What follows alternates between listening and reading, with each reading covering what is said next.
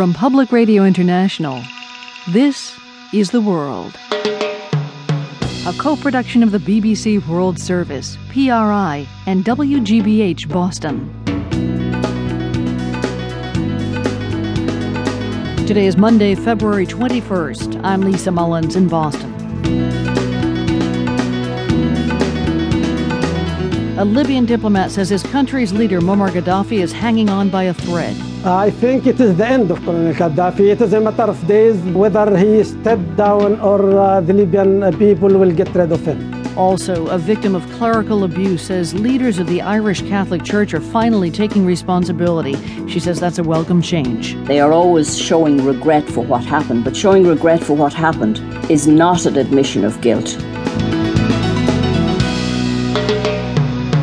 First, today's top news. BBC News with Marion Marshall. Libya's diplomats at the United Nations have called for international intervention to stop the government's violent action against street demonstrations in their homeland. The deputy ambassador said Libyans must be protected from what he called a genocide. He told the BBC that these were the end days for the Libyan leader, Colonel Gaddafi, and he should be put on trial.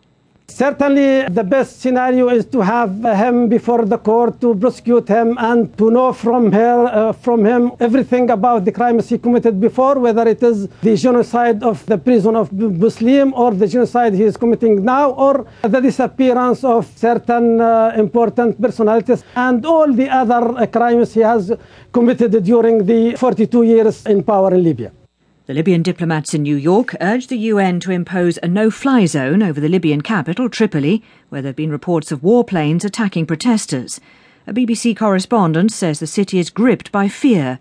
She told us more about the reports of bombing. I have heard uh, warplanes hovering uh, once in a while in the past two hours. Um, we've also seen at least one helicopter throughout the day hovering over the city.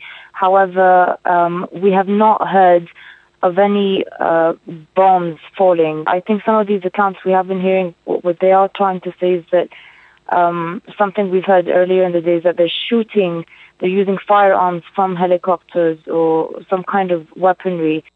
There are unconfirmed reports that the Libyan leader Muammar Gaddafi has left Tripoli.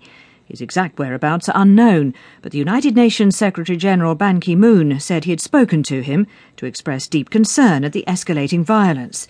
Here's John McManus. As protests continue in Libya, two of the country's Air Force pilots have landed in Malta seeking political asylum. And in London, nine embassy staff have left their offices to join around 100 protesters outside. There have also been several reports that army personnel inside Libya have changed sides.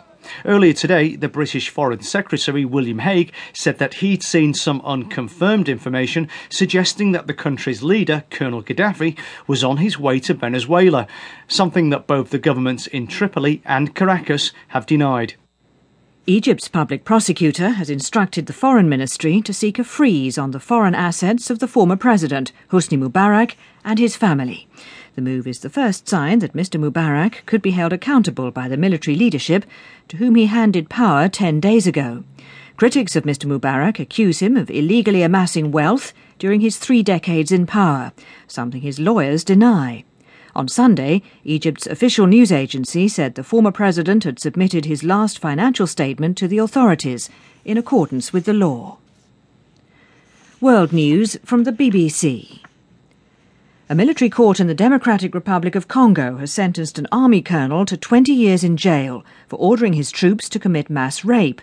Thomas Hubert reports from Baraka in Congo. The commanding officer who sent his troops to rape, beat up, and loot the population of Fizi in South Kivu in January was found guilty of multiple counts of crimes against humanity, along with eight of his men this Monday. Lieutenant Colonel Kibibi Mutware, one of the many former rebels who joined the army as part of peace agreements in 2009, received a 20 year prison sentence and was taken to jail under the jeers of hundreds of local people. Four African leaders are in Ivory Coast in a new attempt.